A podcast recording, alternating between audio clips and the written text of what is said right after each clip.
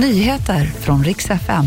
Det ska handla om stormvarning inför kvällen. 25 sekundmeter väntas på sina håll. Och Disney följer upp tidernas mest framgångsrika animerade film. Vi ska börja i Syrien och Turkiet, för den bekräftade dödssiffran efter jordbävningarna den är nu uppe i 17 000. I Syrien, där man har enorma hjälpbehov, Fyra miljoner saknar mat och vatten. Och den enda gränsövergång som fanns mellan Turkiet och Syrien blev förstörd av skalven. Idag ska i alla fall den första hjälpkonvojen komma fram. Tillbaka till Sverige. Riksbanken gör en dubbel höjning av styrräntan till 3% och Det här gör att vi hamnar på den högsta nivån på 15 år. Bland annat LO är starkt kritiska. De säger att Riksbanken knäcker de redan hårt pressade svenska hushållen. SMHI varnar för storm ikväll. Det gäller för norra Götaland och södra Svealand.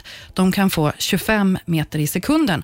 Då varnar man för fallande träd som kan störa vägar, el och telenät. Och så en nyhet för alla som känner barn som älskar Frost, eller ja, för all del du också om du älskar Frost. Nu kommer i alla fall en uppföljare. Det här är ju alltså tidernas mest framgångsrika animerade filmer. Ettan och tvåan drog in 28 miljarder kronor. Igår kom beskedet att Disney ska gör, ha, göra en till film. Nu tar man fram Frost 3. Jag heter Maria Granström och det var nyheterna.